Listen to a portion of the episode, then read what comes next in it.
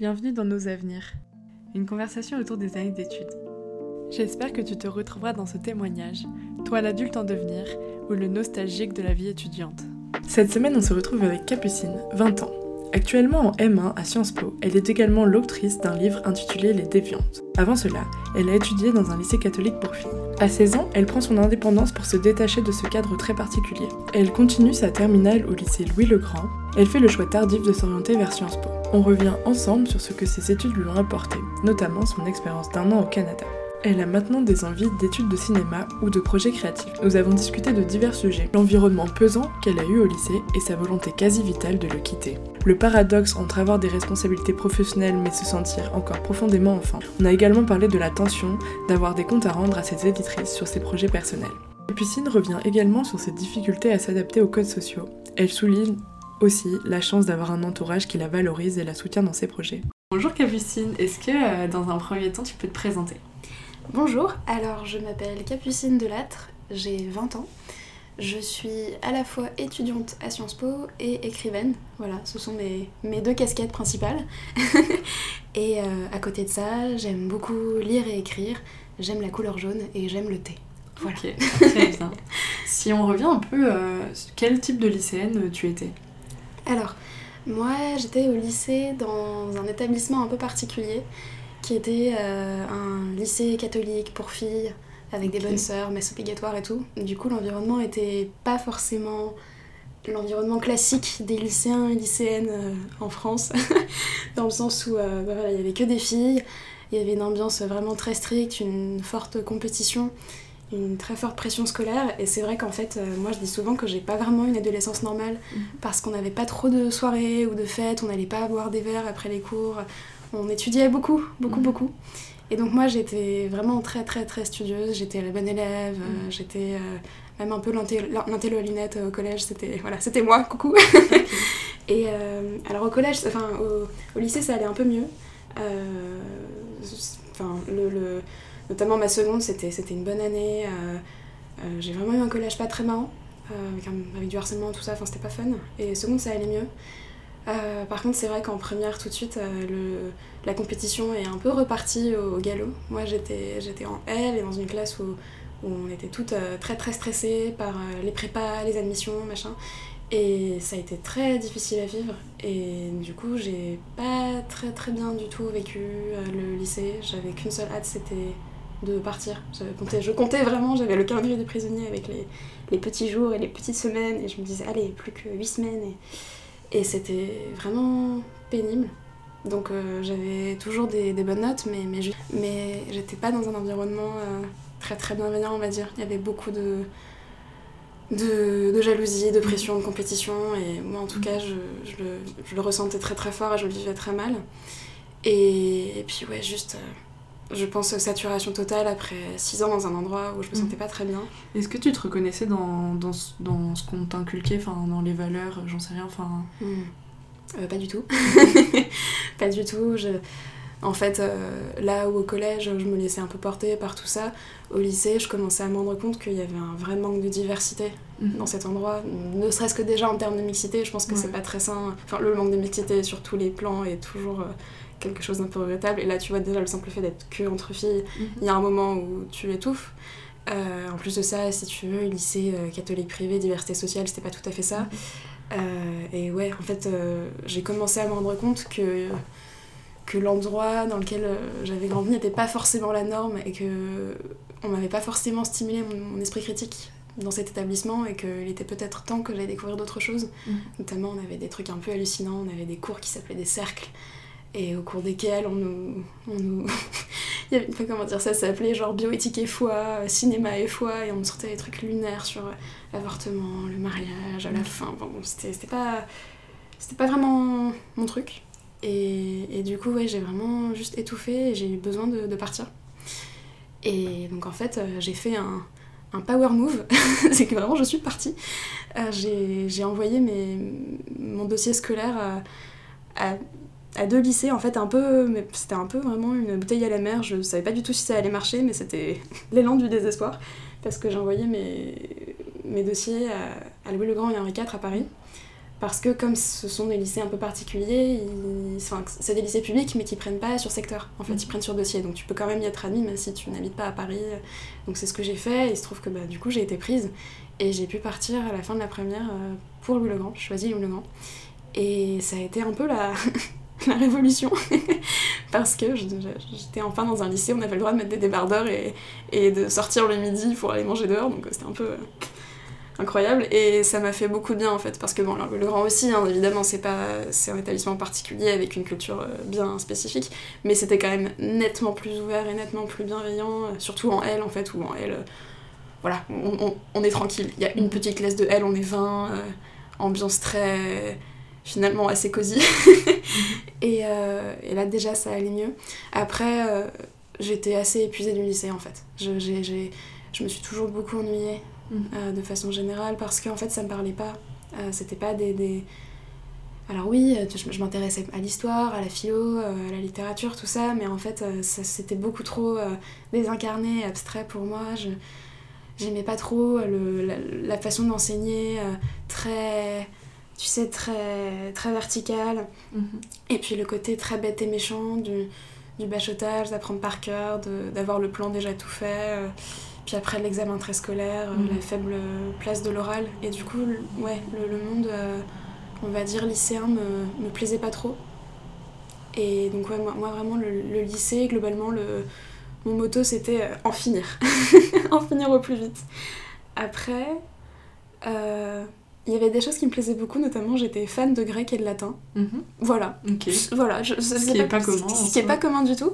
Mais en fait, parce que justement, dans ces, dans ces matières-là qui n'ont pas d'utilité apparente, euh, tu vois, visible, évidente, je trouvais justement une espèce de. de, de je sais pas, d'échappatoire. En fait, c'est hyper complet comme, euh, comme euh, discipline. Il y a un côté, donc évidemment, qui est très littéraire, parce que bah, voilà, tu, tu traduis des textes littéraires, t'as un côté historique qui est super chouette, t'as un côté euh, mythologique et tout, ça, c'est, en général c'est la partie qu'on aime bien.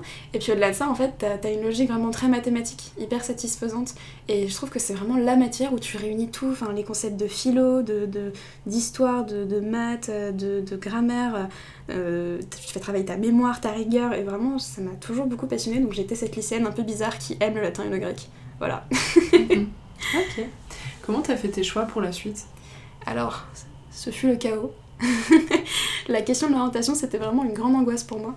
Euh, quand j'étais en second, je voulais faire médecine. Enfin, je voulais faire médecine depuis toute petite, pour plein de raisons. Euh, mais voilà, je voulais être euh, une grande chirurgienne. Et en fait, je me suis rendu compte que ça n'était sans doute pas fait pour moi, dans la mesure où les études me, me repoussaient beaucoup. Et puis la mentalité, tu sais des étudiants en médecine, un, peu, un, peu carabine, tout ça, ça, ça, me, ça me repoussait un peu la perspective de la passesse. Peut-être que ça te rappelait euh, ce que tu avais vu. Ouais, euh. ouais, vraiment. Tu vois, la logique de concours, de compète, mm. euh, c'était un truc où vraiment j'en pouvais plus. J'en pouvais plus et je, pouvais, je pouvais envisager genre, de passer un concours, mais, de passer encore des années dans cette espèce de pression de, tout, tout le temps, c'était juste pas possible. Et puis au-delà de ça, je pense que je me suis dit que j'étais sans doute trop comment dire trop sensible trop trop trop émotif pour aller lancer mm. un truc comme ça. Du coup j'ai j'ai renoncé. Et euh, j'ai fait elle par passion mais sauf que bon bah voilà en gros quand, quand tu fais elle et que t'as des bonnes notes souvent on te dit euh, mais quel gâchis pourquoi tu fais ça? Et moi j'étais là mais j'aime bien l'histoire et l'anglais! Et, et, donc j'ai profité de la L autant que possible. Mais euh, c'est vrai que j'étais très perdue par rapport à, à ce que je voulais faire après. En général quand tu fais L euh, que dans ce genre de lycée avec beaucoup de pression, etc., on te dit euh, qu'il faut faire une hypocagne. Mhm. C'est un peu la seule issue possible. Limite, euh, tu vas sauver ton âme, tu vas en hypocagne. Est-ce que c'était la même chose quand t'étais à Louis-le-Grand ou dans ton ancien lycée Les ouais, c'était la même chose. ouais, ouais, c'était. Suggéré, c'était hypocagne. Ouais, c'était vraiment hypocagne. C'est des lycées très particuliers, tu sais, où leur fierté, c'est qu'ils ont 100% de réussite au bac et ils mettent vachement de pression sur les gens, mhm. alors que parfois, c'est pas du tout le projet des élèves et c'est pas du tout adapté, mais ils te mhm. plaquent un peu ce modèle-là, quoi. La question que je me pose, c'est euh, dans le lycée où tu étais euh, avant, donc ton lycée mhm. euh, catholique non mixte, mhm. globalement, par exemple, le métier idéal que les profs souhaitaient pour leurs élèves, c'était quoi? Alors bon, du coup, je vais, je, vais, je vais parler de la L parce que c'est ce que je connais, mais globalement, ce qu'on nous souhaitait, c'était l'ENS, tu vois. Ok. C'était ce genre de délire. Ok. Donc voilà, et, ça c'est encore un truc, tu te rends compte que c'est totalement déconnecté, enfin c'est très très spécifique comme endroit. Mhm. Et ouais, ouais, moi je me souviens que en fait, on était tout un petit peu. on partait un peu tout en vrille parce que on nous disait oui, il faut absolument arriver à avoir une place à Henri IV, il y aura une seule place pour nous, donc euh, si c'est pas moi qui l'ai, c'est toi qui l'auras, si c'est toi qui l'as, c'est pas moi qui l'aurai, donc mm-hmm. ouais, tu vois, c'était vraiment euh, le NS, ce genre de truc. Il y avait Sciences Po aussi, qui revenait souvent. Est-ce que c'est pour ça que tu as choisi Sciences Po? Alors... Euh, est-ce que tu penses que ça a joué? Bah oui, disons que Sciences Po existait dans ma tête. Après, en fait, j'étais pas j'avais pas particulièrement envie de faire Sciences Po, c'est venu assez tard. Euh, en première, euh, moi j'étais vraiment juste. Euh, je ne veux pas y penser. Moi j'avais surtout envie de faire du cinéma ou du théâtre, mhm. mais mes parents m'ont dit ça va être un petit peu compliqué de faire ça si tu veux voir un métier et manger. moi j'étais pas trop d'accord, mais j'avais 15 ans donc bon. Et ouais, moi j'étais un peu perdue. Je en terminale, j'ai fini par me dire ouais, bah, je vais aller en hypocagne parce qu'en plus, bah, du, coup, du coup, quand t'es à Louis le Grand, en terminale, t'as des profs qui sont eux-mêmes profs dans une prépa, donc c'est très proche, c'est très mhm. accessible. Et tu dis ouais, c'est la, la continuité. En même temps, j'étais pas trop trop convaincue. Du coup, j'avais candidaté pour aller dans des, dans des facs euh, britanniques, mhm. notamment à, King's College. Et j'avais été prise, mais ça s'est pas fait parce que je pense que mes parents avaient peur de me voir partir mhm. à l'étranger. Et ouais, ça s'est pas fait. Euh, dans APB, parce qu'à l'époque encore APB, j'avais mis des prépas. T'as des années d'avance? Ouais. Parce que moi je suis née en 2000, j'étais déjà à Parcoursup. Ouais, bah ouais, ouais j'ai sauté une classe, j'ai sauté le CV. Donc euh, voilà.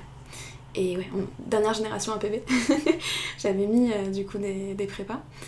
Et en fait, je me suis inscrite au concours de Sciences Po un peu à la dernière minute parce que j'avais des amis autour de moi qui le passaient, puis j'y pensais, je me disais en vrai ça pourrait me plaire. Euh, bon, voilà, on s'inscrit et puis on voit, on voit ce qui se passe. Et donc à l'époque il y avait encore les écrits, donc euh, j'avais passé les écrits et euh, je, je, savais vraiment pas du tout à quoi m'attendre. Je, voyais des gens qui avaient fait deux ans de prépa, je voyais des gens qui allaient un peu à l'arrache et moi j'étais là, je me rends pas compte où je me situe entre ces deux extrêmes et, et du coup j'ai eu, les, eu les écrits et euh, en fait, au moment où j'ai vu mon nom sur, euh, sur la liste, parce qu'à l'époque il y avait encore une liste publique avec les noms de tous ceux qui avaient été reçus aux écrits, c'était un truc un mhm. peu, un peu solennel, euh, quand, quand j'ai vu mon nom sur la liste des écrits, ça m'a fait tellement un vertige que, que, que, que, je me suis dit, en fait, je, crois que ça me, je crois que ça me tient à cœur, je crois que ça m'importe, et je crois qu'il faut que, que, que vraiment que je donne tout pour, pour ce projet, parce que la prépa, plus j'y pense et moins ça me plaît, parce qu'encore une fois, je me voyais pas m'enfermer pendant deux voire trois ans pour bosser à fond sur des sujets euh, certes passionnants, tu vois, mais qui, qui me seraient pas finalement tellement utiles par rapport à ce qui me plaisait. j'étais encore sur sur ce, que je, sur ce que je voulais faire, mais je savais bien que, a priori, j'avais pas trop envie de faire de la recherche, de faire de mhm. l'ENS, tout ça. Je pensais un peu au journalisme, mais c'était flou. Donc, en fait, la perspective d'aller à Sciences Po, d'être dans cette école, euh, bah, avec un très bon niveau, tu sais que tu auras un très bon diplôme, tout ça, ça c'est rassurant, il faut le dire. Euh, ça me rassurait aussi parce que euh, c'est pluridisciplinaire et donc t'as pas à te spécialiser avant 3 ans. Mhm. Donc ça te laisse un petit peu de temps euh, quand tu es une grande indécise comme moi avant de, avant de devoir faire un choix. Et du coup voilà, donc j'ai bossé à fond l'oral. Ça c'était aussi hyper stressant parce que c'est pas du tout un truc auquel t'es formé en tant que, que lycéen français. Mhm. Alors maintenant ils ont grand oral donc peut-être qu'ils seront davantage formés à ça. Mais c'est vrai que nous c'était vraiment l'inconnu, mhm. tu vois, on te dit on va te faire passer un oral de personnalité pendant une demi-heure, t'es là que va-t-il m'arriver? Mhm. Donc j'avais passé un, un, oral blanc, je me souviens, avec euh, des élèves de Sciences Po, ça s'était très très mal passé. Ah ouais? Ouais, à la fin de l'oral, euh, donc il m'avait fait un débrief tout de suite après, et il m'avait dit, euh, en fait on t'avoue qu'on t'a trouvé très fade, tu manques un peu de personnalité, à notre avis tu ne risques pas d'avoir Sciences Po. J'étais sortie de là, et je me sentais trop mal. Ouais, bah j'imagine. À cette époque, euh, tu définissais ta personnalité comment? Est-ce que tu penses que tu étais un peu timide ou euh? Ouais, ouais, ouais. Enfin, comment dire? C'était pas tellement de la timidité que euh, une, grande introversion. Mhm. Parce qu'en fait, encore une fois, si tu veux, toute, toute ma scolarité, j'arrivais pas à me positionner parce que j'avais des amis, tu vois, mais souvent on me disait Ah, mais t'es arrogante, alors qu'en fait c'était juste que, que, que j'aimais bien euh, euh, participer en cours et rendre la discussion vivante et tout, mais les gens prenaient ça pour de l'arrogance. Du coup, je me disais Ah, quand je parle, c'est pas bien parce que ça blesse les gens, mhm. donc du coup, tu t'effaces un peu, et puis voilà, encore une fois, les, les, les traces un peu du harcèlement primaire mhm. au collège qui font pas forcément du bien.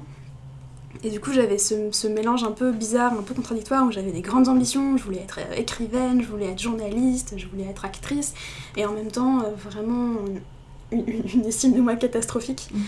Et donc, euh, ouais, ouais, je me souviens de cet oral, euh, cet oral blanc comme un épisode vraiment de grande solitude, Mhm. où j'étais arrivée vraiment euh, la fleur au fusil, pleine de, de, de, de candeur et tout, et je m'étais fait écrabouiller, Ouais. vraiment. Mais non, oh, surtout que c'était des étudiants euh, qui avaient quelques années de plus Ouais, que toi. ouais, quoi.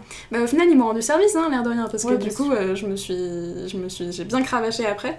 Euh, mais je t'avoue que sur le coup, je- peut-être, peut-être qu'ils auraient pu faire preuve de davantage de, de douceur et de délicatesse. Mais bon, à terme, tu vois, je. Et ça merci. s'est à eux. passé comment ton vrai oral? Alors, mon vrai oral, euh, en fait, c'est- très déstabilisant parce que t'arrives et tu sais pas si tu vas avoir un oral vraiment de personnalité, si on va te cuisiner une demi-heure Mhm. sur l'actu au Venezuela, si Mhm. on va te parler euh, de, de Merleau-Ponty, enfin, tu, tu sais pas, tu, tu- ça peut être tout et n'importe quoi.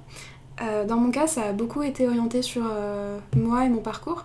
En fait, je demandais un double diplôme avec la Sorbonne en lettres, que je n'ai Mhm. pas eu. Mhm. Mais du coup, j'avais quand même un entretien avec une personne de Sciences Po et une personne de la Sorbonne euh, qui était une professeure de lettres, il me semble. Et euh, du coup, on a beaucoup parlé de ça parce qu'en fait, euh, à l'époque, j'avais déjà un blog depuis quelques années. Du coup, on a beaucoup parlé de ça, donc un, un blog littéraire. On a beaucoup parlé de littérature. On a parlé journalisme aussi parce que c'était le projet que j'avais mis en avant. Ils m'ont fait un truc dont on m'avait juré, promis que ça ne se passait jamais, à savoir une analyse d'image. Sais, ils te donnent une image et tu dois faire un commentaire pendant 10 minutes. Voilà, euh, et en fait c'est très flou parce que tu sors de là, t'as aucune idée de si t'en es bien sorti ou pas, ils laissent rien passer. Enfin, en plus voilà, t'es un bébé, euh, moi, moi, j'avais 16 ans, je- donc tu sais pas trop... ouais. Et puis j'imagine que t'étais déstabilisée de ton expérience euh, Ouais. d'oral blanc. Ouais, ouais, ouais. Alors j'en avais passé un autre entre temps qui s'était mieux passé, mais c'est vrai que. Ouais, quand on t'a dit tu es fade et t'as pas de personnalité, tu te dis bon, Ouais. qu'est-ce que ça va donner? Mais, mais écoute, euh, là, là en l'occurrence, ça, ça a marché parce que j'ai été prise et ça, ça a été un grand, grand, grand moment de joie et de soulagement. Euh, c'est, ça a été vraiment une, euh, ouais, une, une- une évidence euh, de, de, de petit à petit parler euh, aux gens de ma future promo, de m'intéresser aux assos et j'avais hâte, j'avais vraiment très hâte. Et la rentrée à Sciences Po, ça a été un certain émerveillement parce que t'as vraiment ce côté, on arrive tous, tu vois, les gens à, à divers degrés ont, rê- ont rêvé de cette école pendant euh, X années, X mois. Euh, on est tous très différents, on a tous plein de projets, plein d'idées, et il y a un truc euh, qui, est, qui, est, qui est assez chouette, le foisonnement d'associations. Mhm. Et ça, vraiment, je suis heureuse de l'avoir vécu, notamment bah, aujourd'hui, tu vois, quand je pense aux pauvres premières années Mhm. qui, qui ont fait leur rentrée à distance et qui n'ont enfin les, les assos sont, sont en train de mourir lentement. Mhm. J'ai vraiment l'impression d'avoir eu beaucoup de chance d'avoir pu vivre euh, un peu les derniers, derniers moments de, de vie associative normale et Ouais. foisonnante et tout, c'était c'était chouette. Est-ce que tu penses que tu l'avais un peu idéalisé? Alors justement non. Et ça, ça a été ma chance parce que comme je te disais, Sciences Po, euh, j'y ai pensé assez tard finalement, Mhm. tu vois, je te dis, j'y suis allée et puis ça, je valorisais beaucoup, tu vois, et j'avais tout à fait conscience que bah, c'était très prestigieux et difficile et que, c'était quelque chose ce concours, mais c'est vrai que en fait, euh, j'y suis allée sans, sans attendre, sans idéaliser l'école, j'avais absolument pas de- d'espoir que je plaçais là-dedans, tu vois. Donc en fait, quand je suis arrivée, ma mentalité c'était un peu voilà, je suis là, c'est trop cool, je suis très reconnaissante. Euh, je vais prendre ce qu'il y a à prendre. Après, très clairement, euh, je pense pas, tu vois, je vais pas poursuivre euh, un objectif de, de- de devenir présidente ou de faire des, des- des- un double diplôme avec HEC, tu vois, c'est pas mon truc, je suis pas là pour, euh, pour ça. Je, je viens juste prendre ce qu'il y a à prendre, m'épanouir, prendre le temps de réfléchir et puis rencontrer des gens et voir ce qui se passe. Et je pense que c'est ce qui m'a permis d'être. euh, de m'épanouir euh, en fait dans ces premières années alors que justement j'avais des amis tu vois qui avaient vachement idéalisé Sciences Po et qui plaçaient toutes leurs attentes dedans et qui se disaient quand je vais arriver, je vais, je vais trouver la réponse euh, euh, au, au but de ma vie et qui du coup ont pu avoir parfois une certaine désillusion. Mhm. Parce que en fait, bah, quand tu arrives à Sciences Po, euh, euh, notamment la première année, tu as beaucoup de cours introductifs. Mhm. Tu fais des cours d'intro à tout, à la socio, à la Sciences Po, au droit, euh, à l'histoire, euh, euh, à l'économie. Et donc en fait, tu, tu- tu ne te spécialises en rien, c'est un peu Mhm. le grand reproche qu'on fait souvent. Et c'est vrai qu'en première année, tu peux avoir cette impression de flottement parce que tu, tu sais pas trop où tu vas. Euh, t'as l'impression d'aborder beaucoup de trucs sans jamais approfondir. Et en fait c'est que plus tard que petit à petit tu vas te spécialiser etc mais du coup c'est vrai que ouais j'ai- pu voir de, des amis qui ont été très déçus. Et je pense que voilà c'est un vrai truc quelle que soit la formation il faut alors il faut c'est vite dit hein, mais en tout cas je pense que c'est intéressant de, de prendre du recul et, d'essayer de voir quelles sont les attentes qu'on a peut-être le, côté un peu idéaliste qu'elle peut avoir parfois et d'essayer au maximum de, de, de prendre la formation pour ce qu'elle est. Hum, j'aimerais bien qu'on s'intéresse un peu maintenant à un côté plus personnel. Déjà, Mm. comment ça s'est passé euh, quand t'es donc en terminale euh, T'as pris ton indépendance déjà en terminale, c'est ça? Ouais, c'est ça. Je suis Comment, partie. comment ouais. tu l'as vécu euh, vraiment personnellement? Alors, ça a été un moment euh, à la fois incroyablement chouette et incroyablement douloureux. Mhm. Parce que ça s'est fait très très vite en fait. Les- En fait, moi, moi je, cro- je crois que j'ai appris que j'étais reçue en juin, tu vois. à peu près au moment où je passais le, le bac français. Et du coup, l'inscription devait être finalisée pour le 1er juillet, donc ça s'est fait très très très vite.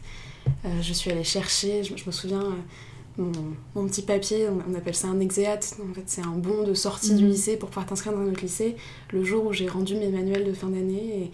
Et, et j'étais là dans, dans, dans le lycée désert en fin d'année, je suis allée dans le bureau de la directrice des premières, je lui ai dit bon bah voilà, je m'en vais, elle était là, ah, ah bon, d'accord. Et il y avait un truc à la fois hyper libérateur et, et hyper angoissant. Tu, tu, tu- enfin, vraiment, tu sautes à pieds joints dans le vide. Il y a, y a eu vraiment quel- enfin, comment dire, quelque chose d'assez douloureux aussi par rapport aux amis que je laissais là. Mhm. Euh, J'avais vécu une année très difficile. euh, où, où, voilà, il y, a, il y a eu des amitiés qui, qui, qui sont un peu abîmées, d'autres au contraire qui ont, qui ont très bien tenu, des amis qui m'ont beaucoup soutenue. Et c'est vrai que, que en fait, quand je suis partie, je sais qu'il y a des personnes qui se sont senties délaissées, Mhm. voire, euh, voire trahies, parce qu'en fait, je suis partie très vite. Mhm. Et moi, en fait, j'avais Et t'en avais parlé avec eux avant ou pas du tout? J'avais évoqué le projet, j'avais dit ouais, j'aimerais beaucoup partir, mais tu vois, c'est encore une fois, on savait pas si ça allait Ouais. se passer. Et moi, en fait, j'allais vraiment très très mal à l'époque. Et en fait, euh, pour moi, partir, c'était une question vraiment de survie. Mhm. Et en fait, je pense que, que ouais, je suis partie très brusquement et il y a des personnes qui se sont senties très blessées, en fait, que, que, que ça se fasse aussi vite. Après, honnêtement, tu vois, je pense pas que j'aurais pu faire autrement parce qu'à un moment, c'était juste je, je, je pars, quoi, j'étouffe, je, je me sauve. Et, et ouais, mais, mais ça, ça, ça, a été quelque chose de douloureux. Après, voilà, j'étais, je pense qu'il y avait un tel soulagement, juste, je, voilà, il, fallait que je parte. Euh, moi, c'était un moment où, ouais, j'allais vraiment très très mal. En fait, c'était une année euh, où j'ai développé énormément d'anxiété et notamment euh, aussi une anorexie mentale. Euh, donc j'ai perdu beaucoup de poids et ce qui était douloureux, c'est que personne ne voyait, personne ne disait rien et je me sentais très très très seule. Et en fait, j'avais vraiment juste besoin d'une, d'une rupture totale, tu vois, de Mhm. vraiment euh, clac. On tourne la page, on coupe euh, je ne sais quelle branche, mais voilà, de, de vraiment euh, euh, repartir de, de, de- du départ. Et ça, c'est vraiment. euh, ben, j'ai, beaucoup de reconnaissance euh, vis-à-vis des, des personnes qui m'ont permis de faire ça parce que c'est pas donné dans la vie de, tu vois, de repartir de zéro et de, de, de pouvoir avoir une, une nouvelle chance, notamment ma- mes, mes parents, du coup, tu vois, qui m'ont, qui m'ont autorisé à quitter domicile familial parce que Mhm. du coup, j'ai emménagé seule à ce moment-là à, à 16 ans. Ouais, j'avais 16 ans, tout juste. Donc, euh, petit bébé capucine. Euh, et je sais que mes parents, c'était un peu euh, déstabilisant, tu vois, comme période où tu dis, bon, bah, ma fille, voilà, qui, qui vient de perdre 15 kilos en un an, euh, qui a vécu une année euh, très très difficile, qui fait des crises d'angoisse euh, tout le temps, me dit qu'elle peut partir et vivre toute seule, est-ce que c'est une bonne idée? Mhm. Est-ce que est-ce qu'elle va pas faire des conneries? Et je sais qu'ils ont, ils ont eu des petits doutes, Mhm. mais en fait, je leur ai juste dit, là, en fait, si je pars pas, concrètement, ça va mal se finir. Et ils m'ont fait confiance, et pour ça, merci papa, merci maman. Et du coup, j'ai emménagé toute seule à Paris, dans un petit studio, et, euh, et c'était complètement vertigineux, encore une fois. Je savais me débrouiller, hein, mais j'avais pas non plus des compétences en termes de cuisine, de ménage, de logistique qui étaient, qui étaient tout à fait abouties. Encore une fois, c'est normal, j'avais 16 ans et genre deux semaines. Euh, et en fait, je me souviens que le jour de la rentrée en terminale, je suis rentrée chez moi, du coup dans mon nouveau chez moi, j'ai fait cramer mon dîner. je me suis euh, assise par terre dans ma salle de bain et j'ai commencé à pleurer de toutes les larmes de mon corps. Et j'ai appelé, euh, j'ai appelé mes parents, j'ai appelé une amie de mes parents. Et en fait, je me disais que fait j'avais fait la plus grosse connerie de ma vie, que, que c'était une catastrophe, euh, que, que, que tout le monde allait m'en vouloir, que j'allais tout rater, que c'était ridicule, que j'allais pas me faire d'amis. J'ai même envisagé de rappeler mon ancien lycée pour les demander, de me reprendre. Et, et puis, en fait, j'ai juste allé me coucher. Et le lendemain, c'était passé. Et plus jamais j'ai eu ce genre de pensée. En fait, euh, plus jamais j'ai déprimé d'être toute seule. Plus jamais j'ai, j'ai, regretté quoi que ce soit. En fait, ça a juste été une évidence. Je me suis fait des amis incroyables qui sont toujours des amis très proches aujourd'hui. Euh, j'ai, vraiment, vraiment pu profiter du cadre beaucoup plus sain et beaucoup moins compétitif. Euh, ça, ça a été vraiment euh, ouais, une, une- une grande, euh, une grande libération intérieure, je crois. Et tu vois, je, je suis allée beaucoup mieux, j'ai arrêté de perdre du poids, j'ai recommencé à manger. J'ai profité de Paris, tu vois, aussi. Mhm. Je, je, je, connaissais un petit peu Paris, tu vois, comme j'habitais en banlieue, j'y allais de temps en temps, mais tu vois, finalement assez rarement. Et là, du coup, tu vois, j'étais en plein dans Paris, dans le quartier des cinémas, et des... il y avait les musées, il y avait les cafés. Ouais, il y a eu vraiment une euphorie. Il y a eu une vraie euphorie, et puis, mine de rien, j'ai beaucoup grandi. Bah, quand tu vis tout seul, encore une fois, tu. tu... Bah, surtout à 16 ans. Ouais, ouais, ouais, ouais, ouais. Ouais, surtout j'ai dû gérer des trucs, j'ai eu des dégâts des eaux, j'ai une attaque de frelons chez moi, enfin vraiment. Donc tu apprends à te, à te débrouiller. Et puis, ouais, j'ai vraiment appris à aimer la solitude. En fait, euh, jusque-là, la solitude c'était un grand motif, un, un grand motif d'angoisse. Euh, j'étais cet enfant qui avait peur de la nuit, euh, mm. tu vois, j'étais un peu intense. Et là, d'un coup, j'ai découvert le pouvoir, le grand pouvoir relaxant, je sais pas, rassérénant de la solitude. Euh, et très ressourçant finalement. Donc, euh, donc ouais, ça a été euh, une décision très très forte dans ma vie, mais ça m'a fait du bien. Mhm. Aussi d'arriver dans un lycée, tu vois, où personne n'a de préjugés sur toi, personne ne te voit et se dit ah c'est l'intello de service parce que tu vois, j'avais changé. J'étais plus mhm. la même personne. Tu vois, oui, quand j'étais en 6 je pense que j'étais insupportable. J'en parlais avec une amie euh, très proche que, que, que j'ai encore aujourd'hui et qui me connaît depuis la quatrième. Et très clairement, j'étais imblairable. Tu vois, j'étais vraiment l'enfant qui avait la main en l'air tout le temps, euh, mhm. qui voulait donner la réponse tout le temps. Mais, mais parce que, je, encore une fois, je savais pas. C'était vraiment juste. Euh, j'avais la bonne réponse, je voulais la donner. Mhm. Et entre temps, tu vois, j'avais compris, j'avais grandi, etc., Mais les gens me voyaient encore toujours comme ça, et tu sais, m'assigner à ça, et me, me traiter encore comme la, la, gamine qui a la main tout le temps et qui est la chute des profs. Et du coup, c'était un soulagement d'avoir droit finalement à, une nouvelle chance auprès de personnes que je connaissais pas parce que je connaissais personne, tu vois. Mhm. Donc il y a un côté vertigineux mais aussi un côté libérateur.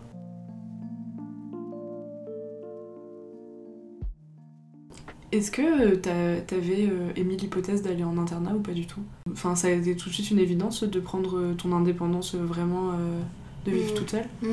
euh, ouais, ouais, ouais, ça a été une hypothèse, euh, notamment, tu sais, genre les, les foyers, les trucs comme ça.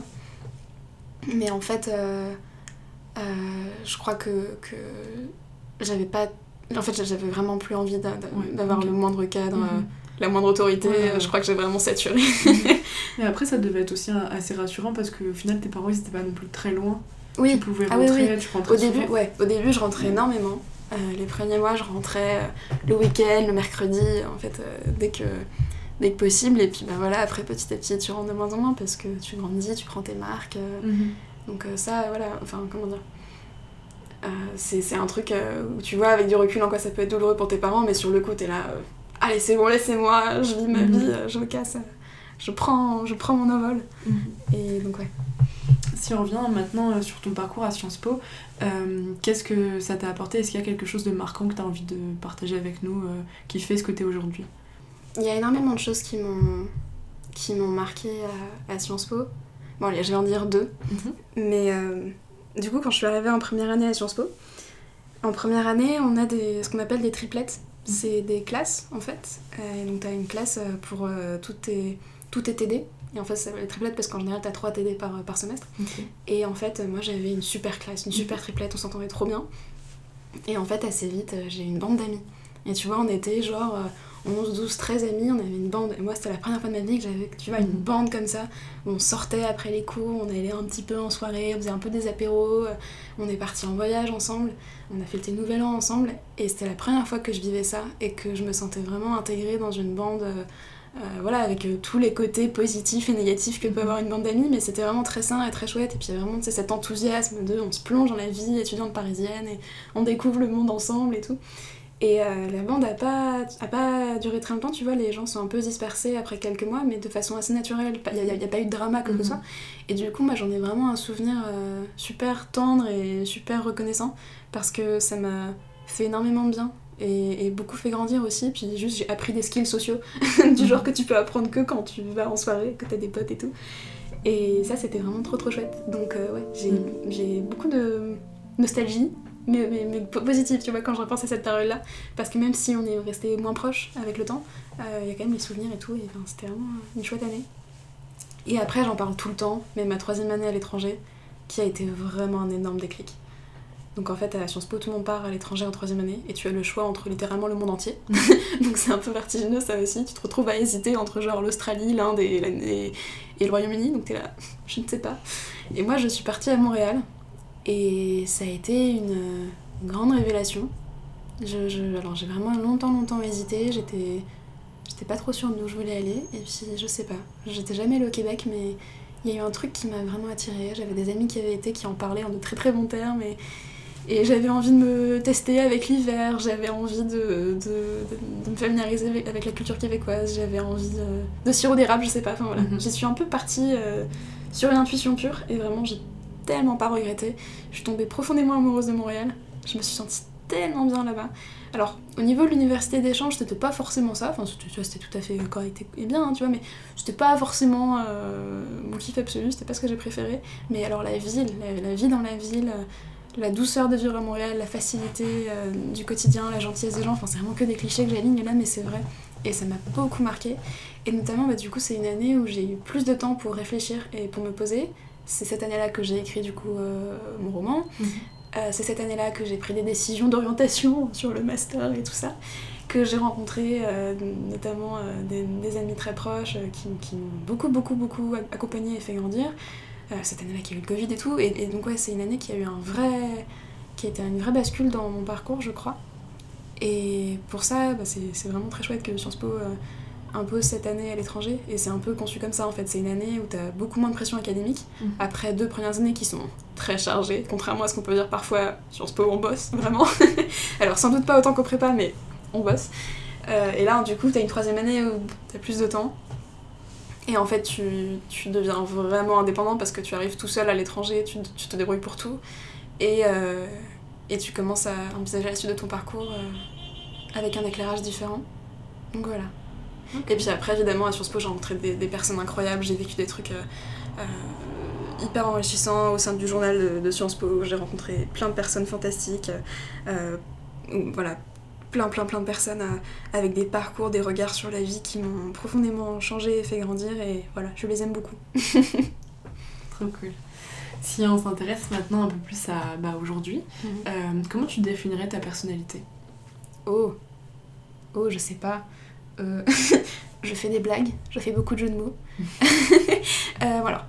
L'évidence, je suis très créative. Mhm. Euh, c'est vraiment mon moteur numéro un. Donc il y a l'écriture, il y a la photographie, il y a le théâtre, il y a le cinéma, euh, le chant, voilà. C'est vraiment le truc qui me fait me sentir bien, qui me fait me sentir alignée avec mes chakras, avec le monde. C'est quand je crée des trucs que ça va bien. vraiment j'ai ce sentiment, tu sais, juste de d'ivresse quand t'es sur scène ou quand tu viens d'écrire trois pages ou quand voilà quand tu quand t'es parti en séance photo et tu regardes tes photos tu te dis ah c'est trop bien donc euh, ça vraiment c'est je pense que c'est une qualité que j'ai voilà, je suis je suis créative après je suis très impatiente ça va avec je crois euh, dans le sens où bah, voilà j'ai envie que mes projets aboutissent j'ai besoin que mes projets aboutissent euh, je suis très frustrée quand je suis pas en contrôle de tout donc, donc voilà c'est quelque chose sur lequel je travaille. Euh, je pense être quelqu'un de très empathique. Mm. En tout cas, ouais, de très très très sensible. Euh, j'aime beaucoup beaucoup euh, le contact avec les gens. j'aime beaucoup écouter l'histoire des gens, conseiller les gens. je me laisse beaucoup toucher, émouvoir par plein de trucs. Après, voilà, je suis quelqu'un de très anxieux, c'est ce qui va souvent avec, où je me laisse très vite déborder par mes émotions, tout ça. Et puis souvent, euh, en fait, j'aime autant les interactions sociales. J'aime autant les interactions sociales qu'elles elles, elles m'interrogent. Enfin, vraiment, il y a des trucs en société où j'ai toujours pas les codes, je comprends pas, où c'est difficile. Et... T'as un exemple en particulier? Ah, Ouais, euh, typiquement, tu vois, les soirées, mais j'ai dû mettre 3 ans à apprendre comment ça marchait. Et je, suis toujours pas à l'aise, hein. je suis pas bien. Les gens, les gens bourrés, ça me fait peur. Euh, j'ai mis longtemps à comprendre, genre, les codes de la drague, tu vois, c'est un mhm. truc que je comprenais pas encore aujourd'hui, euh, le second degré, parfois ça m'échappe. Mhm. Des trucs comme ça, où, tu vois, t'essayes d'apprendre un peu les interactions. Souvent, je répète dans ma tête les interactions avec les gens à l'avance. Euh, parce, que, parce que, ouais, c'est, c'est difficile. donc, euh, donc, ouais, un, mélange de à la fois. je suis passionnée par les gens, les émotions des gens, et j'adore les gens. En même temps, les gens me font peur parfois mhm. parce que. Ah, parfois c'est compliqué, la sociabilisation. Mhm. Donc, Donc ouais, voilà. Et puis je dirais, enfin pour terminer, que je suis très optimiste, voire un peu idéaliste. Et ouais, j'aime bien euh, m'émerveiller de la beauté du monde et attendre le meilleur des gens, tu vois. Moi en fait, j'arrive pas à concevoir que les gens puissent mentir. C'est un mm. truc où en fait je pars du principe que les gens sont honnêtes et bons et veulent mon bien et tout. Donc c'est cool. Enfin tu vois, je préfère mm. être comme ça que hyper cynique et aigri et tout. Mais ça peut te jouer des tours parfois. Mm. Quand tu penses que tout le monde vraiment ne veut que ton bien et que les gens ne se trompent jamais et que c'est toujours toi qui es dans l'erreur, il y a un truc qui est pas forcément très équilibré. Que j'essaye de rétablir un peu. Mais voilà, je, je chante la vie, je danse la vie. Euh. je reviens sur ce que tu viens de dire, enfin sur ce que tu as dit il y a quelques minutes sur euh, les gens qui te font peur. Et, euh, mais quand t'écris, t'écris sur les gens au final. Enfin, tu parles de personnes. ouais, ouais, ouais. Donc est-ce que tu t'inspires de. enfin, est-ce que tu, du coup tu crées quelque chose de toute pièce parce que ça te rassure ou au contraire t'essaies mm. de t'interroger sur tes interactions sociales? Non, je suis pas dans une logique de. Enfin, je cherche pas à me rassurer quand j'écris. C'est pas tellement ça. Je cherche plus à faire sens. À faire sens de mon monde, tu vois. Donc, euh, ouais, j'interroge euh, vachement tout ce que je vois, tout ce que j'observe, tout ce que je vis. Euh, je m'inspire très clairement d'expériences vécues, mais pas que, tu vois. Moi, je vois vraiment ça comme un laboratoire de, de la vie humaine. Et, et c'est ça qui est très chouette aussi en littérature, c'est que en fait, tu peux poser les questions, mais t'as pas forcément à trouver les réponses. Mhm. Tu peux juste poser les questions et les analyser, les traiter, les développer et mettre ta perspective à toi. Puis après, tu offres ça au monde et tu dis voilà mes doutes existentiels, débrouillez-vous avec. Mhm. Mais euh, bon, moins, moins, moins caricaturalement. Euh, c'est un vrai soulagement et, une grande joie en fait d'avoir cet espace-là. Enfin, moi vraiment, je vois ça comme une chance, un privilège d'avoir cet espace-là. Enfin, intime, euh, solitaire, où tu peux voilà, un peu euh, arranger les pièces, créer des personnages qui te ressemblent ou pas, et puis les faire dialoguer avec des personnages qui te ressemblent ou pas. Et, euh, et voilà, comme ça, faire des espèces d'exercices pratiques du monde. Tu dirais qu'aujourd'hui t'es épanouie? Hmm. Est-ce qu'on n'est jamais vraiment épanoui Je me sens très épanouie sur certains plans, et très frustrée sur certains autres. Je me sens hyper épanouie sur le plan affectif. Je suis vraiment, j'ai une chance euh, incroyable. Je suis très très bien entourée euh, par plein de personnes hyper bienveillantes, euh, hyper à l'écoute, hyper talentueuses. Donc vraiment sur le plan affectif, je suis comblée. je me sens vraiment très épanouie encore sur le plan artistique parce qu'encore une fois, j'aime passionnément écrire et j'ai la grande grande chance bah, d'avoir une plateforme, tu vois, d'avoir d'avoir publié un livre, d'avoir des éditrices qui, qui lisent ce que je fais. Donc euh, là-dessus, je me sens hyper privilégiée et, hyper heureuse. Euh, alors bien sûr, t'as des moments euh, où t'es pas sereine du tout et tu te dis, j'ai aucun talent, jamais je vais y arriver. c'est voilà, j'ai atteint le, sommet de ma carrière à 18 ans, maintenant c'est fini, tout, est, tout est terminé. Mais globalement, je, suis très reconnaissante et, et pleine d'optimisme encore une fois là-dessus. Après, très clairement, pour ce qui est de l'état du monde, ma place dans le monde, tout ça, ouais, là, là c'est compliqué, surtout en ce moment mhm. où on n'est vraiment pas aidé.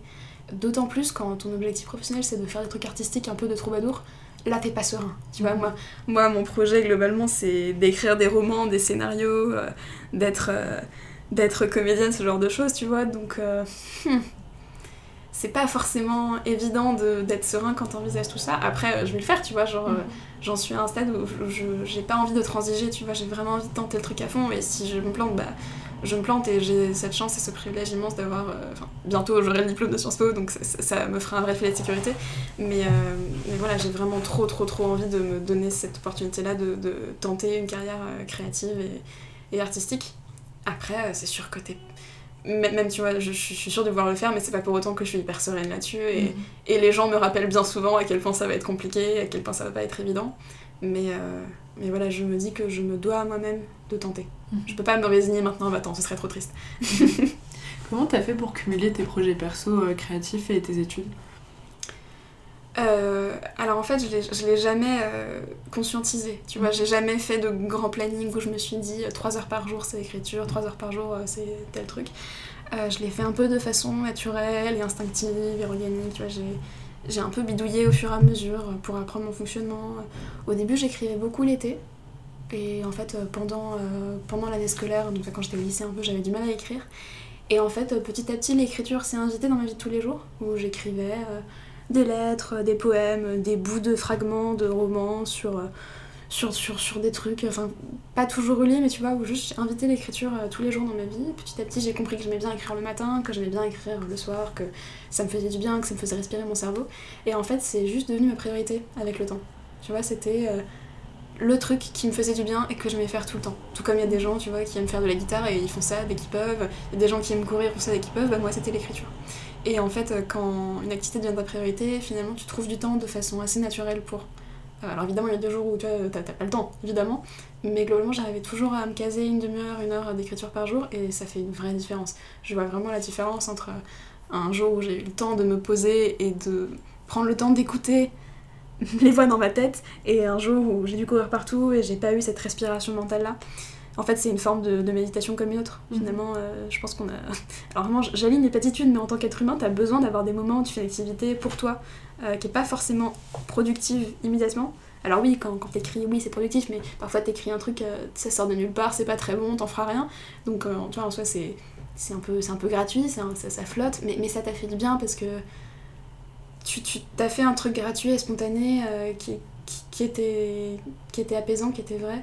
Et ça, je pense que tu peux le cultiver à travers plein d'activités, plein de trucs, euh, que ce soit parler avec un ami, euh, aller au cinéma, prendre des photos, faire du yoga, enfin il y, y, a plein de trucs, et en tout cas l'écriture, ça, ça, a ce rôle-là pour moi, ça me, ça me stabilise. Mmh. Est-ce que tu as eu des expériences professionnelles autres que bah, tout ce qui est autour de ton livre qui... Ouais, ouais, ouais. Ah ouais, alors euh, j'ai notamment fait un, un, stage en tant que journaliste stagiaire. En fait, euh, en général, l'été, les journalistes partent, euh, partent en vacances et du coup ils embauchent des stagiaires pour, euh, pour les remplacer. Parce que le journalisme me trottait vachement en tête tu vois depuis des années parce qu'en en fait quand t'aimes énormément lire et que t'écris beaucoup on te dit souvent bah fais journalisme. Et en plus tu vois j'étais à Sciences Po j'étais très intéressée par euh, la politique euh, l'actualité tout ça. Et donc ça me paraissait vachement faire sens. J'ai même été tu vois journaliste de Sciences Po et tout j'ai été rédac chef donc c'était un truc qui me collait un peu à la peau. Et donc j'ai fait ce stage et ça a été hyper enrichissant, hyper instructif, hyper intense, trop intense, j'ai vachement bossé. et en fait, euh, je suis vraiment très contente d'avoir pu faire ce stage parce que c'est là que j'ai réalisé que le journalisme me plaisait certes, mais que c'était sans doute pas fait pour moi, dans la mesure où euh, la dimension créative est pas aussi importante que ce que j'imaginais, que ce que je fantasmais, tu vois, parce que j'ai vraiment l'image du journaliste mhm. qui part en un reportage, qui va changer la mentalité du pays avec ses articles. Et la réalité est plus compliquée que ça parce qu'économiquement le journalisme c'est un métier qui va pas très bien et c'est compliqué surtout quand t'es très jeune. Tu t'en rends compte quand tu parles aux co-stagiaires qui sortent d'école et qui galèrent, quand tu parles aux pigistes, etc. Donc euh, c'était vraiment un, un, stage qui m'a beaucoup appris et voilà, encore une fois pour ça je suis vraiment très reconnaissante parce que euh, ça m'a formée euh, de façon assez radicale. mais voilà, je pense que ça m'a aussi fait réaliser que j'avais trop besoin d'être euh, indépendante, d'être autonome, de gérer mon propre processus de création et puis juste voilà d'être dans quelque chose de plus créatif, de plus artistique et de, moins technique. Après, euh, tu vois, je je fais pas une croix définitive sur le journalisme. Encore une fois, j'aime énormément ce milieu, ce métier, je respecte euh, vachement les personnes qui le font et globalement les journalistes sont vraiment des gens qui ont une grande conscience professionnelle qui font leur mieux. Alors évidemment, il y a enfin, partout, t'as des gens qui sont plus ou moins consciencieux, plus ou moins respectueux, mais globalement, j'ai été assez marquée par ça, de voir que les gens donnaient vraiment tout pour, euh, pour ça. Mais ouais, je t'avoue que le, les conditions du métier et tout m'ont un peu effrayée, m'ont pas forcément fait envie, et du coup j'ai mis un peu ça en, de côté. Mhm. Mais ouais, du coup c'était une expérience assez, assez chouette. Et puis, et puis voilà. Ok. Aujourd'hui tu te sens adulte? Oh. Euh, oui et non. Oui et non, dans le sens où euh, sur certains plans je me sens hyper à l'aise, hyper adulte, dans le sens où je prends mes propres décisions et ça se passe super bien. Je, je cuisine pour moi, euh, je choisis de comment j'organise mon temps, euh, j'ai mes projets. Encore une fois, tu vois, j'ai des éditrices, j'ai publié un roman, je, je, je, je, mène ma petite vie, j'ai mes projets euh, dans le cinéma et tout, mais, mais, mais sur d'autres, pas du tout. L'administratif, je ne sais pas faire, c'est horrible. La banque, j'ai peur, j'ai peur de ma banque. et donc sur ces plans-là, en fait, je, je me dis quand, quand est-ce que le déclic va arriver? Mhm. Alors, petit à petit, tu vois, tu, tu, tu, vas conquérir les différents chantiers. Typiquement, le chantier du ménage, c'était un truc où je me sentais pas du tout adulte parce que j'ai jamais appris, tu vois, en fait, euh, on, t'apprend, enfin, il y a des personnes qui en apprennent, mais en tout cas, on, m'a pas expliqué. très concrètement, un frigo, ça se nettoie une fois par semaine, une machine à laver, ça marche comme ça, une salle de bain, ça se nettoie avec ça et pas ça. Donc voilà, récemment, tu vois, j'ai vraiment, je me suis dit, ok, je vais, je, je veux savoir faire le ménage comme un adulte. Du coup, j'ai appris. Maintenant, je sais faire, c'est bien. Est-ce que t'as appris comment T'as tapé sur Google euh, Ouais. Ok. Comme- ouais, tu sais, tu, tu tapes sur Google parce que très concrètement, t'es là. Tu vois, je, je faisais le ménage comme je pouvais, mais, mais, mais, mais, mais t'es pas, t'es pas doué, tu vois. Tu, tu, tu nettoies les vitres, mais il y a des traces. Tu nettoies le miroir, mais il y a des traces. Et j'étais très frustrée par ça parce que je me disais, mais quelle est cette compétence que je n'ai pas? Et donc, tu fais des petites recherches et ça va mieux. Là, le prochain grand chantier, c'est l'administratif. Mais ça, je pense que ça va prendre du temps parce que vraiment, j'ai très peur des papiers et des enveloppes. Ah. donc voilà, c'est fluctuant.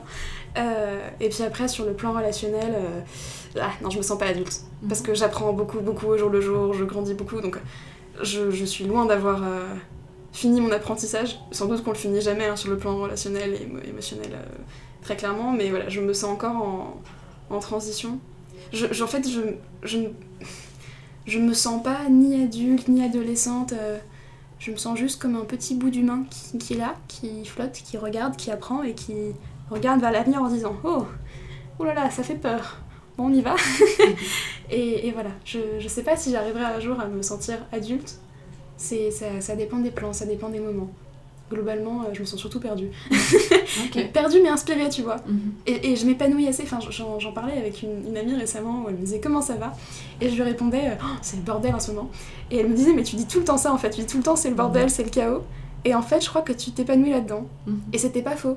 En fait, euh, bon, alors évidemment, c'est, c'est un chaos très confortable. hein, je veux dire, j'ai encore une fois, je fais mes études, tout va bien, euh, j'ai, pas de problème financier, c'est une grande chance et tout. Mais, mais un, chaos, on va dire un peu euh, dans ma tête, je sais pas, je sais pas ce que je fais là, je, je sais pas, j'ai des projets, je sais pas trop ce que ça va donner, j'ai, envie de faire des écoles de ciné, des, des voilà, j'ai envie d'écrire, je, je sais pas, et puis le, monde change beaucoup, on voyage, on, étudie, enfin on voyage pas en ce moment, mais voilà, donc, une espèce de, de, de chaos constructif, je sais pas. Ok. Euh, ça fait quoi d'avoir des comptes à rendre sur un projet perso, euh, par ton Mhm. roman, tu vois euh, Ouais. comment, comment tu vis euh, justement ouais, d'avoir quelqu'un qui est derrière toi, enfin, du, du coup plusieurs Mhm. personnes? Bah, très bien, étonnamment. Parce que tu pourrais me dire, avoir quelqu'un qui, qui te donne des contraintes, des deadlines, avoir un environnement, on va dire, commercial autour de ta création, ça peut être frustrant. Mais moi, en fait, je le vis comme une telle aventure. Enfin, j'adore, j'adore aller chez mes éditrices. euh, je suis trop contente à chaque fois de grappiller des petits morceaux de, de conseils, de, de... Puis juste, tu vois, de voir la vie de ce milieu-là que j'aime énormément. Euh, et puis juste, euh, c'est génial d'avoir des personnes qui donnent de la structure à ton travail, tu vois, qui, qui, qui croient en ton travail et qui, et, et qui sont là, qui t'encadrent, qui te... Enfin, moi aussi, ce qui, ce qui a été super chouette, ça, ça a été d'avoir accès à, à des critiques de professionnels, Mhm. qui parfois peuvent être euh, très tranchés, mais qui, enfin, globalement, ont, ont toujours été euh, très justes et très bénéfiques. Et moi, en fait, à chaque fois que, que j'ai eu une critique ou une contrainte et tout, bah, ça m'a ça m'a bénéficié. Et là, par exemple, tu vois, je travaille sur mon prochain roman, Mhm. et on m'a mis une contrainte de signes, parce que j'ai tendance à beaucoup écrire. Mhm. Et là, du coup, on m'a mis une contrainte maximum de signes. Et sur le coup, tu te dis, Hmm, c'est pas juste. Mais en fait, euh, ça va être super parce que ça te force à être synthétique, à, à l'essentiel. Et, et encore une fois, moi, vraiment, je le prends euh, comme un truc positif. Et ça n'a pas été une. Alors, bien sûr, il y a des- il y, a des moments où t'es là, Hein, euh, euh, je, je- je- je me sens perdue, je. je, suis frustrée, il y a, y, a, y a cet univers que je contrôle pas, il y a, il y a une hiérarchie, etc. Mais, mais très souvent, en fait, ça a plutôt été au contraire euh, galvanisant. Si on s'intéresse maintenant à l'avenir, est-ce que déjà t'es le type de personnalité qui te projette euh, Genre par exemple, si je te dis euh, qu'est-ce que tu veux faire dans 10 ans, tu sais me répondre? Alors, je me projette tout le temps. J'ai 12 000 plans de vie différents. Du coup, si tu me poses cette question, j'ai plein de réponses. Le truc, c'est que je saurais pas choisir laquelle. Mais globalement, si tu veux, mes projets. Alors, je, je, je, je sais pas trop parce qu'en fait, ça dépend de plein de paramètres euh, que je maîtrise pas. Mais ce qui est sûr et certain, c'est que tu vois, je veux continuer à écrire et à créer. Donc, euh, typiquement, je serais très intéressée à aller faire des formations euh, de scénariste Mhm. après mon master. Euh, donc, que ce soit dans une école de, de cinéma, genre à la Fabrique, à la Fémis, tout ça, ou dans dans d'autres formations. Ça me plairait beaucoup. J'aimerais beaucoup aussi, pourquoi pas, faire des études de photographie ou d'image, des choses comme ça. Ou alors, pas d'études, tu vois, partir, genre faire un documentaire pendant six mois. Voilà, ce qui est sûr et certain, c'est que je veux faire encore une fois un, truc créatif lié à l'écriture, à l'image, à la littérature. Et globalement, ce que je constate, il y a, une citation de Claude Lelouch que j'aime beaucoup, beaucoup, beaucoup, beaucoup, que ma mère disait tout le temps et, qui est vraiment d'une justesse euh, assez, en tout cas assez remarquable dans mon cas, c'est euh, le hasard a du talent. Et je constate que souvent c'est le cas. En fait, euh, j'aurais jamais pu imaginer en être là où je suis aujourd'hui, j'aurais jamais pu imaginer les personnes que j'ai rencontrées et qui comptent pour moi aujourd'hui, j'aurais jamais pu imaginer plein de choses. Et du coup, j'essaie d'avoir confiance. J'essaye de me dire. Alors, c'est pas du tout un truc un peu mystique en mode euh, euh, pouvoir d'attraction de l'univers, tout ça, je souhaite euh, des trucs et ça me tombe dessus. Non, il faut travailler, puis parfois t'as pas de chance et, rien n'est écrit. Enfin, je pense pas qu'on a de destin, quoi que ce soit. mais d'essayer de, te dire bon, il y a des trucs qui vont tomber dessus, je maîtrise pas tout, mais je me fais confiance pour arriver à, créer du sens et de la cohérence dans tout ça. Et puis, en fait, ouais, à faire confiance au fait que t'as as des amis, t'as des gens qui sont bienveillants, t'as as, des liens qui se font, t'as des rencontres qui se font, et globalement, euh, euh, les gens passionnés s'aident, et, mhm. et quand, quand, tu bosses, en général, c'est ça, ça, finit par être reconnu. Voilà. Mhm. C'est peut-être naïf, hein, mais c'est ce que je me dis. Mhm. Et je reviens sur ce que tu as dit, euh, que tu projetais peut-être de faire d'autres études et tout ça. Est-ce que tu penses que le cadre scolaire, c'est quelque chose qui te rassure parce qu'en soi, enfin là, tu vas avoir un master bientôt, euh, tu as mm. quand même des expériences à côté et tout, mm. et tu recherches quand même euh, cette, euh, ce cadre scolaire? Alors, il y a eu un moment, notamment ouais, en deuxième, troisième année, où je me suis vraiment dit, en fait, je veux être étudiante toute ma vie, parce que ça me fait trop peur, le monde professionnel, enfin vraiment, moi, je à la pensée, tu vois, de bosser dans un bureau de prendre le métro, j'ai des sueurs froides, vraiment je peux pas. Et du coup, je me disais en fait, je vais, je étudier toute ma vie. Et j'ai beaucoup pensé à faire de la recherche pour ça. Euh, finalement cette recherche que je fuyais tant quand j'étais en terminale, j'y ai repensé euh, à ce moment-là en me disant mais en fait ce serait très bien parce que du coup je continue à, étudier, à m'instruire sur des trucs que j'aime dans un cadre et tout. Et en fait je me suis rendu compte que, que ça aussi ça me, ça me frustrerait et que les études c'est super et encore une fois c'est vraiment une super opportunité mais c'est pas non plus le cas dans lequel je me parce que j'ai trop besoin d'autonomie, de, créer mes mmh. propres projets etc. Et les études que j'imagine peut-être faire en cinéma, en, en scénario tout ça euh, c'est pas tellement un absolu en soi, c'est vraiment juste euh, pour me former. Enfin, tu vois, c'est des trucs très concrets, très mhm. créatifs, très, très précis, où je sais que ça me passionne et où du coup, je ne vivrai pas tant comme une poursuite d'études, mais plus un, tremplin vers la suite. Mhm. Donc, je l'imagine pas tellement comme une façon de me rassurer en dans le cadre des études, parce que là, je constate aujourd'hui qu'en fait, j'ai vraiment très hâte d'en finir avec ces études. Tu vois, de, mhm. de, de partir vers le monde plus artistique. Mhm. Là, tu disais que les études euh, de cinéma et tout ça, euh, tu pensais que ça allait être plus concret, tout ça. Est-ce que t'as pas peur de les idéaliser aussi? Ah, sans doute. Alors, comment dire? Je. Je me doute bien que ça va pas m'apprendre. Euh, euh que ça va pas me donner de réponse absolue.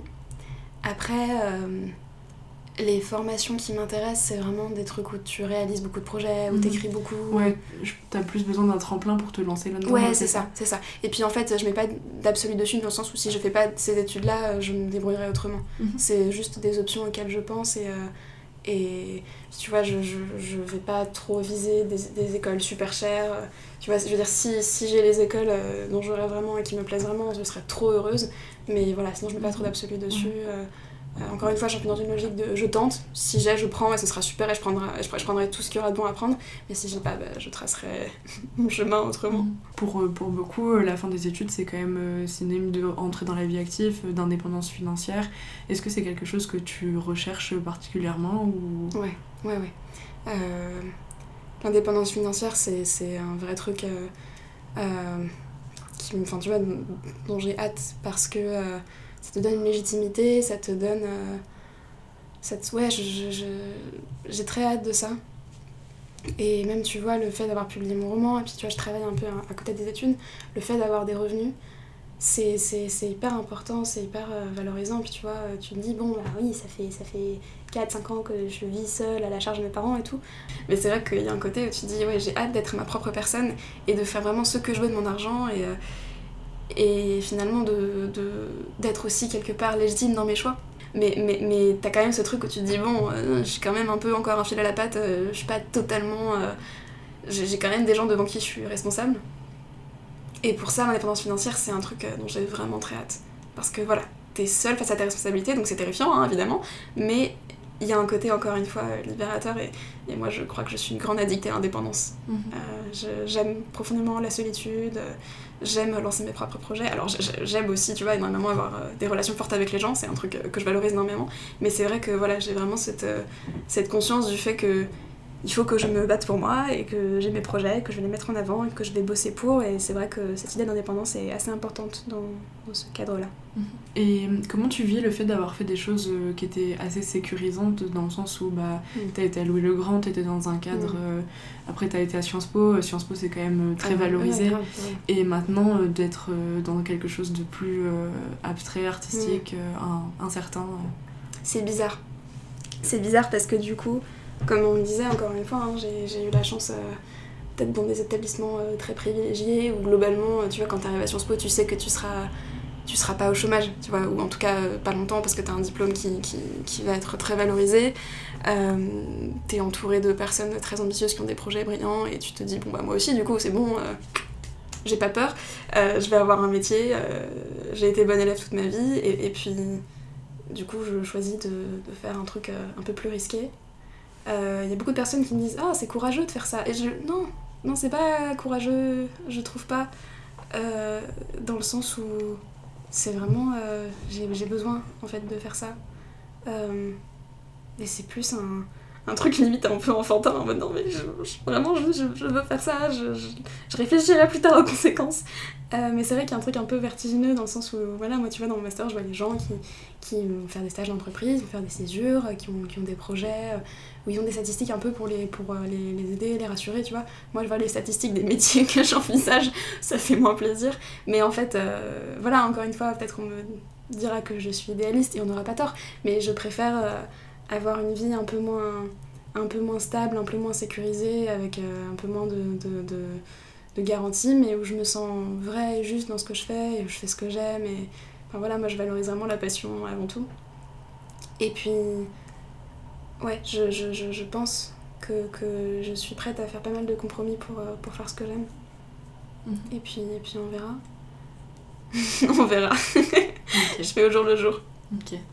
Euh, tu vas bientôt être diplômée de. Enfin, dans un an, dans un an, tu auras ton, ton Master 2. Euh, est-ce que, avec du recul, tu, tu remets en perspective, tu questionnes le parcours que tu as eu euh, est-ce que tu penses que euh, la valeur du diplôme, euh, comme on parlait tout à l'heure, elle vaut ce qu'elle vaut par rapport aux mm. enseignements que tu as eus mm. bah, En fait, sinon tu te rends compte assez vite. Alors moi, je peux parler que pour Sciences Po, je peux pas parler pour les universités. Ouais, non, mais je parle de ton cas vraiment propre. Bah, en fait, dans mon cas, je constate que dans nos formations, on nous apporte pas tellement des savoirs bruts qu'on va garder en tête, genre des compétences hyper techniques, hyper spécialisées on nous, on nous apprend davantage une espèce de super capacité de, à s'adapter, mhm. dans le sens où on te sensibilise à plein de domaines. après, tu te spécialises un petit peu, mais tu vois, tu quand même, euh, des trucs hyper larges, tu as des intervenants qui viennent un peu partout, et ils te font faire des expériences euh, très différentes, et du coup, c'est vrai que tu as cette capacité à être un peu euh, une éponge, à t'adapter à, un peu tout. Donc ça, c'est, je pense c'est ça la vraie valeur ajoutée de, mon diplôme, plus que des, des, des, compétences très très spécialisées. Euh, en fait, on te, on, te, on te, rend plus capable de devenir spécialiste par la suite plutôt que de te rendre spécialiste dès maintenant. Donc ça, je dirais que c'est la valeur... Euh, c'est la valeur du diplôme. Après, c'est sûr que sur le coup, parfois, tu me dis, mais qu'est-ce que, qu'est-ce que je fais là?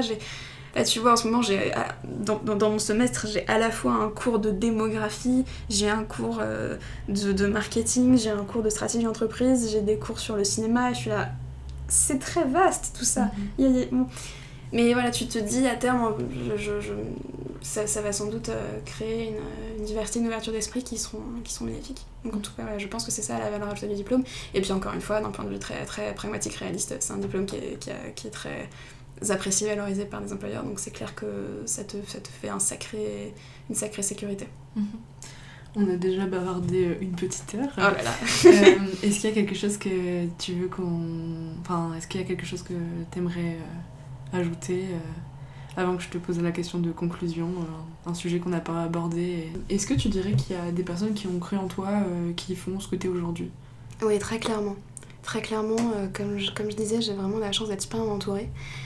Et notamment, j'ai des amis qui en fait ont ont cru en moi tout de suite très très vite et, qui m'ont toujours énormément valorisé, qui m'ont beaucoup. Ouais, qui, qui, qui m'ont. Vraiment, j'aime beaucoup ce terme de valoriser. C'est pas de la vantardise ou de la flatterie, mais vraiment juste des personnes qui, qui te disent Bah, moi vraiment, je crois en toi. Mhm. Notamment, bah, je pense à, à, un ami qui s'appelle Victor et quand, quand il m'a rencontré, il, il a dit Capucine, c'est le miracle de l'an 2000. Et ça m'avait fait plaisir tu vois. Et, euh, il m'a beaucoup, il m'a toujours beaucoup relu, euh, soutenu et tout. Euh, pareil, j'en ai un ami qui s'appelle Tommy, qui m'a aussi vachement relu, et à chaque fois qu'il est hyper enthousiaste, et en fait, à chaque fois qu'il termine un, manuscrit, on prend trois heures, on se pose en terrasse, enfin, autrefois, et puis pendant trois heures, il me parle du livre, avec des détails et tout, et c'est hyper précieux. Et ouais, je me, je me souviens d'une fois où il avait relu en fait le manuscrit que j'avais écrit avant les déviantes en fait qui est un manuscrit que j'ai envoyé à, à, à, des, éditeurs. Il me disait euh, c'est sûr c'est sûr ça va marcher il faut que tu y ailles et en fait c'est tout simple mais, mais tu vois d'avoir une personne comme ça qui te qui pose sur toi un regard bienveillant ça, ça peut vraiment changer les choses mhm.